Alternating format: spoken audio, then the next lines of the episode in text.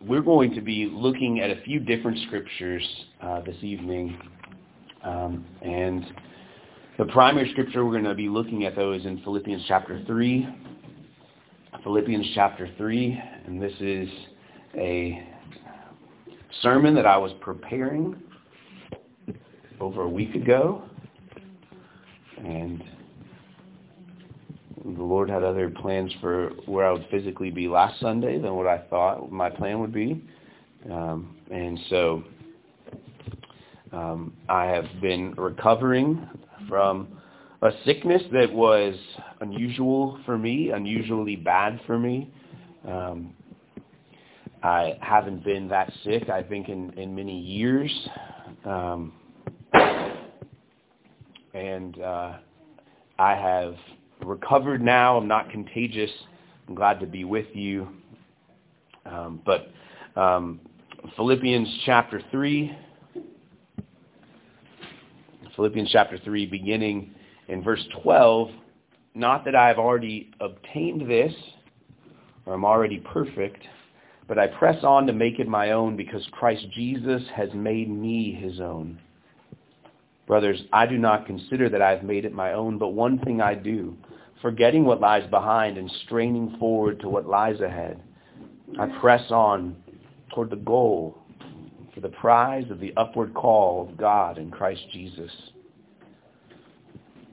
Let those of us who are mature think this way. And if in anything you think otherwise, God will reveal that also to you. Only let us hold true to what we have attained May God add his blessing to this reading from his holy and inspired word. We will also be spending a little time in uh, 2 Corinthians um, chapter 5. Um, go ahead and turn there, and we'll come back to, to Philippians 3. But 2 Corinthians chapter 5.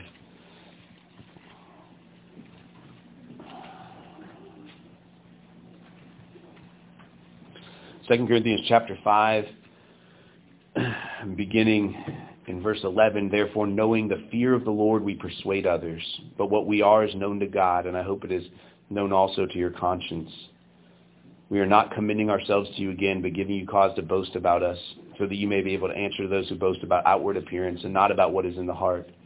If we are beside ourselves, it is for God. If we are in our right mind, it is for you. For the love of Christ controls us. We have concluded this, that one has died for all, Therefore all have died, and he died for all that those who live might no longer live for themselves, but for him who for their sake died and was raised. From now on, therefore, we regard no one according to the flesh. Even though we once regarded Christ according to the flesh, we regard him thus no longer. Therefore, if anyone is in Christ, he is a new creation. The old has passed away. Behold, the new has come. All this is from God who through Christ reconciled us to himself and gave us the ministry of reconciliation. That is, in Christ God was reconciling the world to himself, not counting their trespasses against them, and entrusting to us the message of reconciliation. Therefore we are ambassadors for Christ, God making his appeal through us. We implore you on behalf of Christ, be reconciled to God. For our sake he made him to be sin who knew no sin, so that in him we might become the righteousness of God.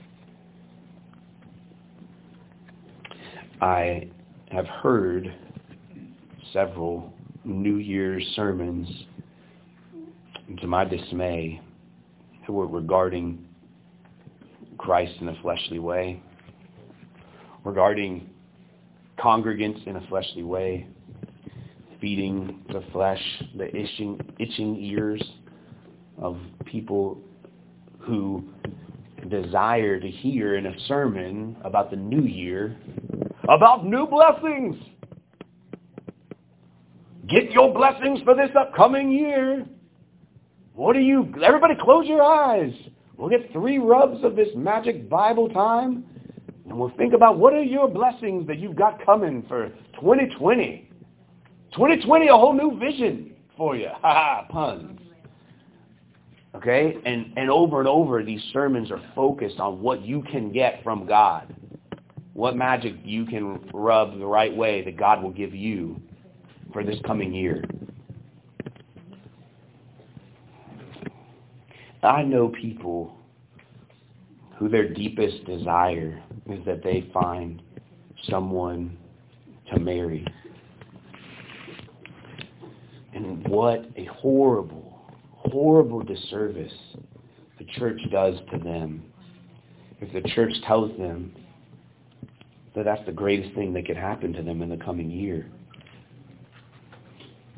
As opposed to the church pointing them to the perfect Savior who knows them best and loves them most and whose plan for their life in the coming year may be that they meet the person they're going to marry or may be that they serve him in singleness. Well, if only I had this different job, you know, my job, that's the main thing that I just I just need that. We look to external changes in circumstance to spur our service to God onward. The quid pro quo, the Latin term that maybe people haven't heard from apart from the news pundits talking about it lately. Something for something. I'm going to give you something, you give me something. I'll scratch your back, you scratch my back. That is not how our spiritual lives are supposed to work in any way. God, I'd love to do something for you. And it's just, if I can get this raised, Lord. Lord, I just, I'm just, I'll tell you what, Lord, if you do this for me, Lord, you, we're going to do big things together. You and me could be a great team, Lord. I just, look, all I need is that truck. You know my truck's back. I haven't asked for a lot, Lord. My old truck, I've been doing, I didn't even ask you for a truck for at least five years. I just need this truck.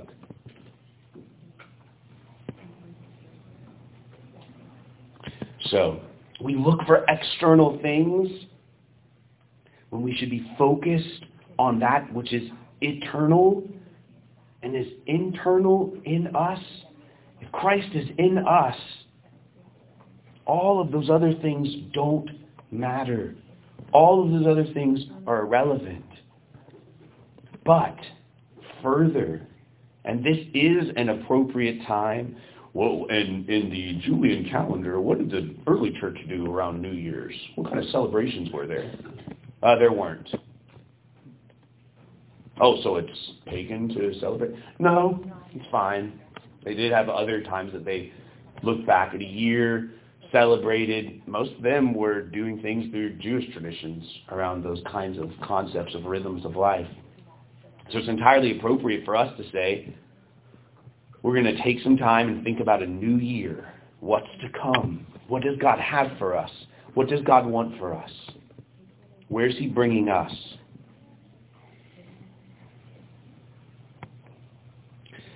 The call for each of us will be different in its particulars, but the call will be the same in some elements that crucially we can share together.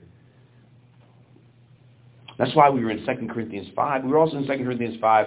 I, I, the, the verse that uh, Romans 7 was in my heart of uh, who will deliver me from this body of death as I was sick. But the old has passed away, the new has come.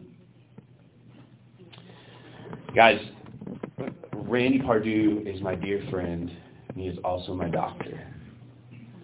He also, when I looked up, according to Dr. Google, and found out that post-fever with the flu, 24 hours later, I'm pretty good. I should be fine. He said, I'd give it 48. It's caused problems to me. For some of you, having a week where you are completely isolated from everyone and you can be by yourself sounds like a wonderful, amazing time. Uh, I am a people person. I'm extremely extroverted. It was an incredibly horrible time for me. I could not hug any of my family. My kids FaceTime me and said, hey, Dad, we miss you. I, I, my, my wife's a nurse. She did an awesome job. None of the kids got the flu, but I was very lonely, and I was counting down the time. Oh, the time is almost done. It's almost done. And then it was extended by 24 hours for my friend who I love, who's a doctor. So I went with it. I believed him. He knows more than I do. 48 hours post-fever. Okay? But guys, the body of death that we're rescued from in Christ, I would submit that as, as much as I was frustrated with my, you know, I kept trying to tell my wife, it, it, I don't, this is maybe oversharing. I'll do it anyway. I, um, guys, I, I brush my teeth a lot. Like I take care of myself. I'm not a smelly person. If I've been outside working, I take a shower. Don't, don't, you know, just not, I never smell bad. Uh, when I was sick, I smelled bad. And my wife like is used to me smelling good, and she's like, "You smell like you're dying. Like this is there's there's bad smells in this whole area of that room, and I don't. This is gross. You're gross right now. You're gross." I'm trying to get antibacterial soap in my nose, like over, you know.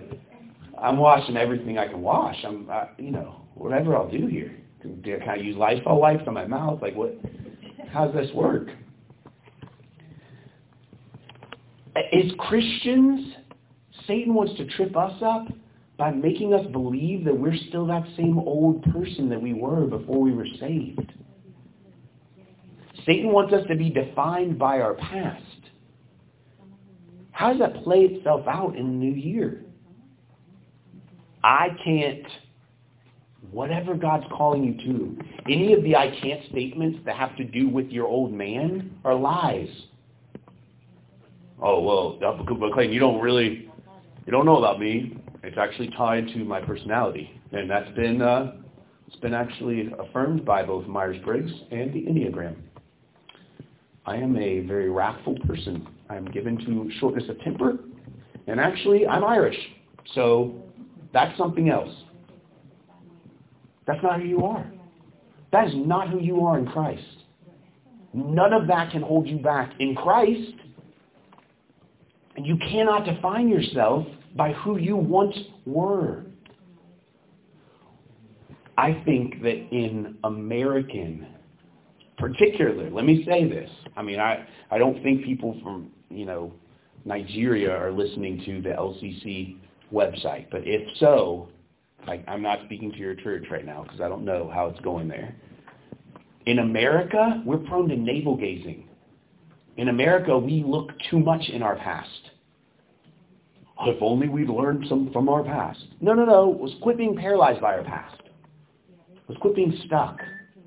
Let's quit viewing our lives as something that, well, you know, I really could serve the Lord, but honestly, uh, I just don't think you understand that um, I actually come from a, a pretty traumatic background. Um, when I was nine, blah, blah, blah. Guys, over and over and over, I see very different narratives the craziest thing is I'm around people who have some of the most horrible, awful, painful, traumatic backgrounds that you can imagine. And the ones who have been made new in Christ and who tell Satan when he brings up old things, that's not me, live lives of freedom. Worst story I know is someone whose first memory is of their mother trying to kill them. Well, I mean, that's a little dramatic. No, no, she she put them in the stroller and threw them in a pond because she wanted her to drown.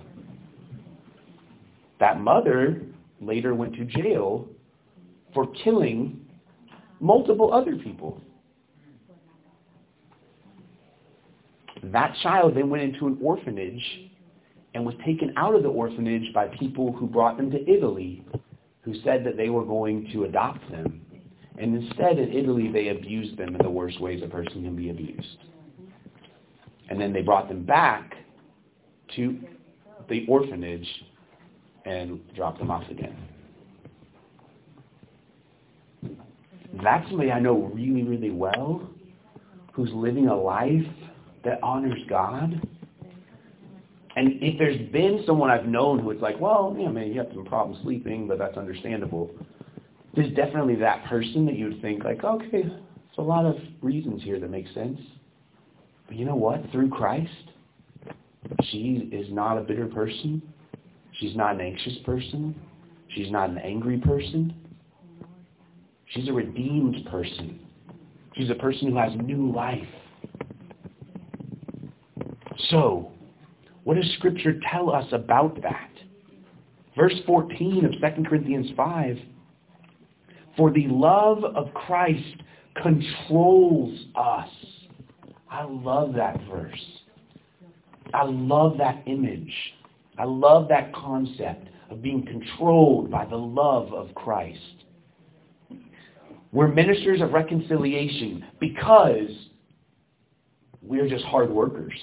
We're ministers of reconciliation because we're pretty good people. Because we're pretty strong in our faith. Because we, we do spiritual push-ups a whole lot. No. The sovereign power of God is demonstrated in everything good that is in us. Everything good that happens in us.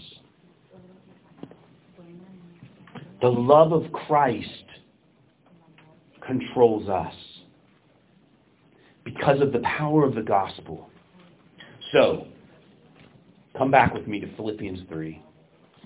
Philippians 3, and we're going to talk about 2020, and we're going to talk about where we, where we are right now and where we can go. Guys, I asked some rhetorical questions. This is going to be an actual question, not a rhetorical question. Get ready. You can answer out loud.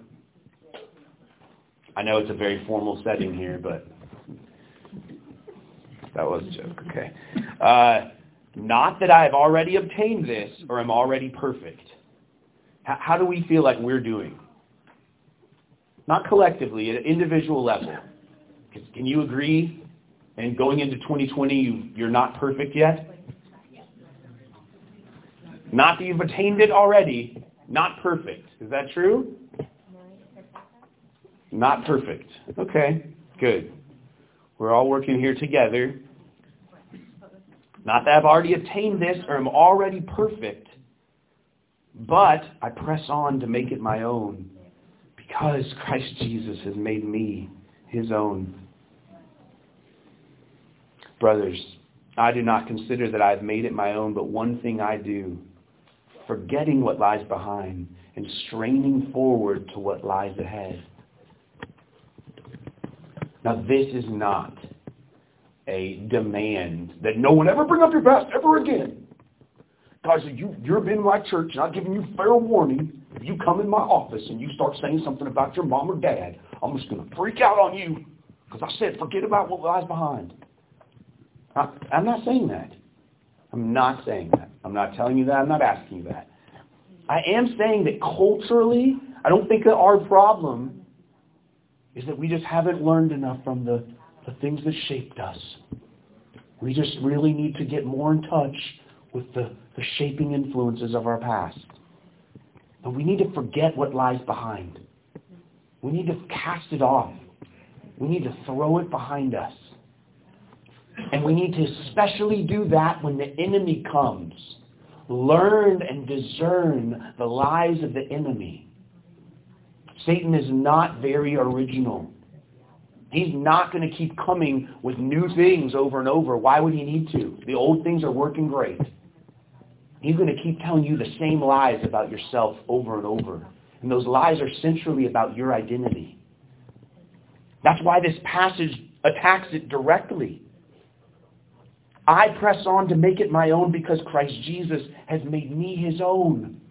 Because of who I am in Christ, the stuff that I was doesn't matter.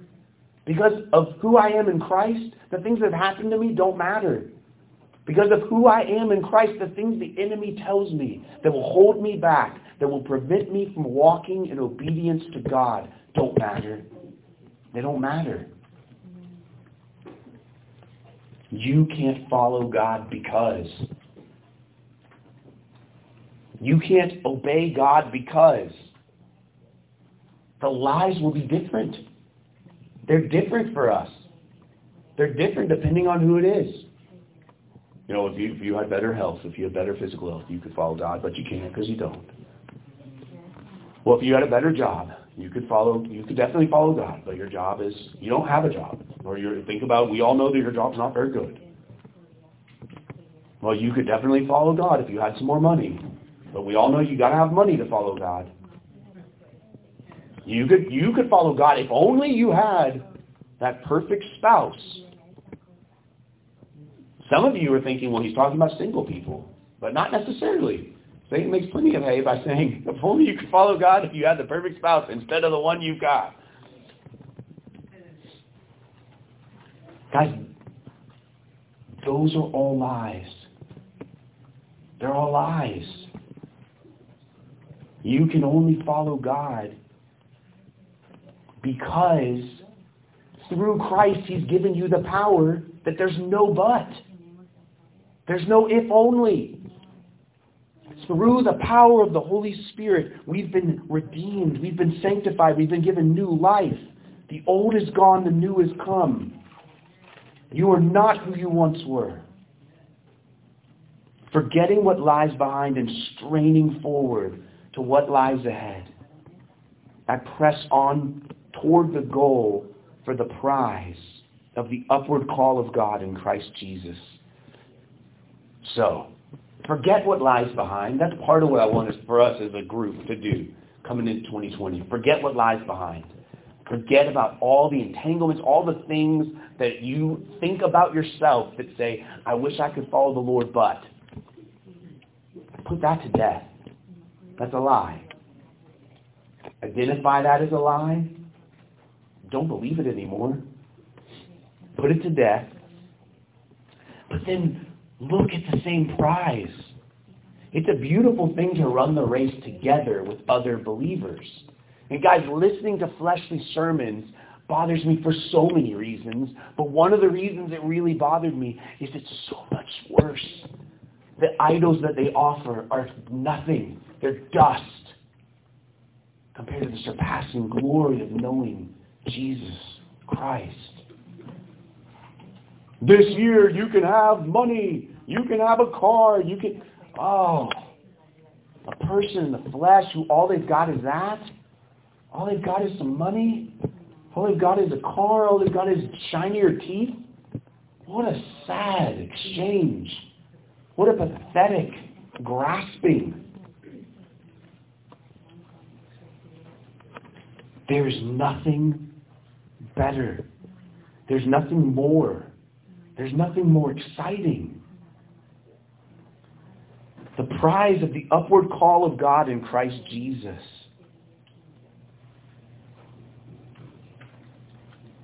This goal.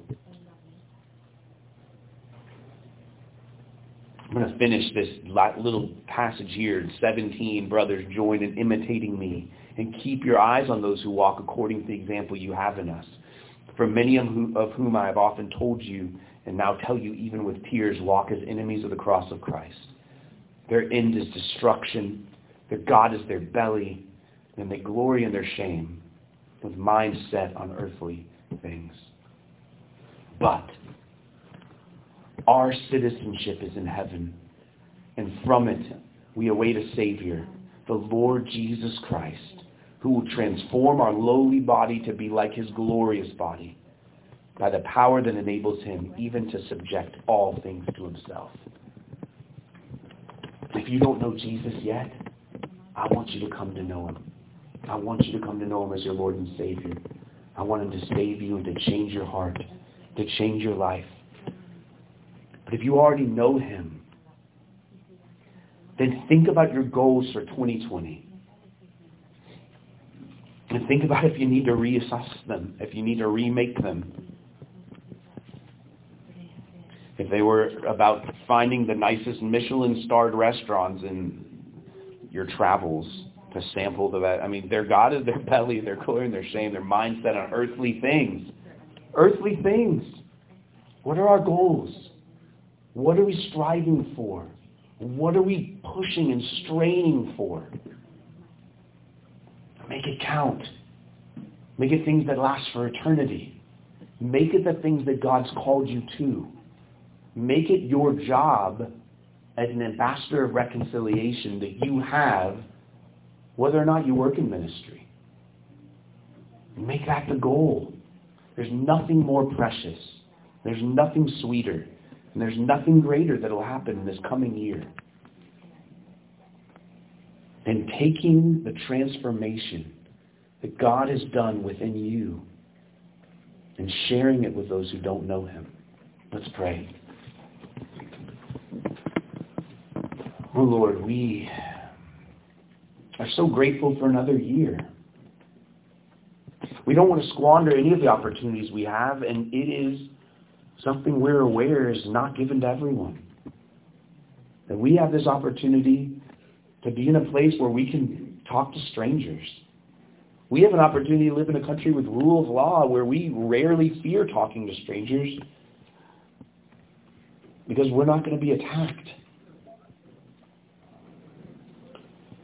We can share your word on social media. We can preach on the street corner. We can share the gospel with a waiter or a waitress. We can share the good news with the person who's working late when we're getting gas. Lord, we have the opportunity to give the reason that we have hope to all those around us. We pray that this is a year in which you bring that to mind and show us chances again and again. That we're not focused on grasping for better earbuds and nicer tools and doodads and oh, Lord, we're far enough away from Christmas to realize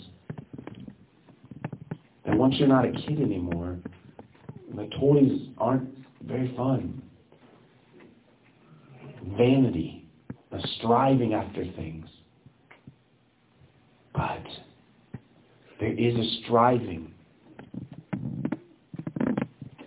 toward you, an upward call of obedience, that we might live joyfully doing what you've called us to do. And that one day we might hear you tell us, well done, good and faithful servant. Lord, we want 2020 to be marked as a year of your glory in our lives. Or we don't want a different circumstance so that we can serve you. We want to serve you no matter the circumstance. And we don't want to bargain that we will do as you want us to if we get. Lord, will, what we want in our lives is your will to be done. We know that your plan for us is good, pleasing, and perfect. We know that the promises that you give us in Scripture are true, but we know that Jesus promised us persecution, suffering, and that he went through it. And we shouldn't expect a different, more comfortable, easier path. Lord, we pray that we will be faithful, that we will seek your will wherever it leads us, and that we will boldly move into places where we're uncomfortable. Crucify our comfort, Lord. Help us to take the parts of our flesh that tell us because of our past that we can't and we won't, and we shouldn't follow you, and that we will put them to death. Thank you, Lord, that for most of the people in this room, there's a moment in which we know that you changed everything for us. You brought us from spiritual death to spiritual life. Lord, for those who are in this room who don't yet know you, I pray that you, by the power of your Holy Spirit, will draw them to yourself. That their lives will be transformed by the power of the gospel. Help us to share that in word and deed with them this year. May 2020 be the year that they come to know you. We'll be careful to give you all the praise. In Jesus' name, amen.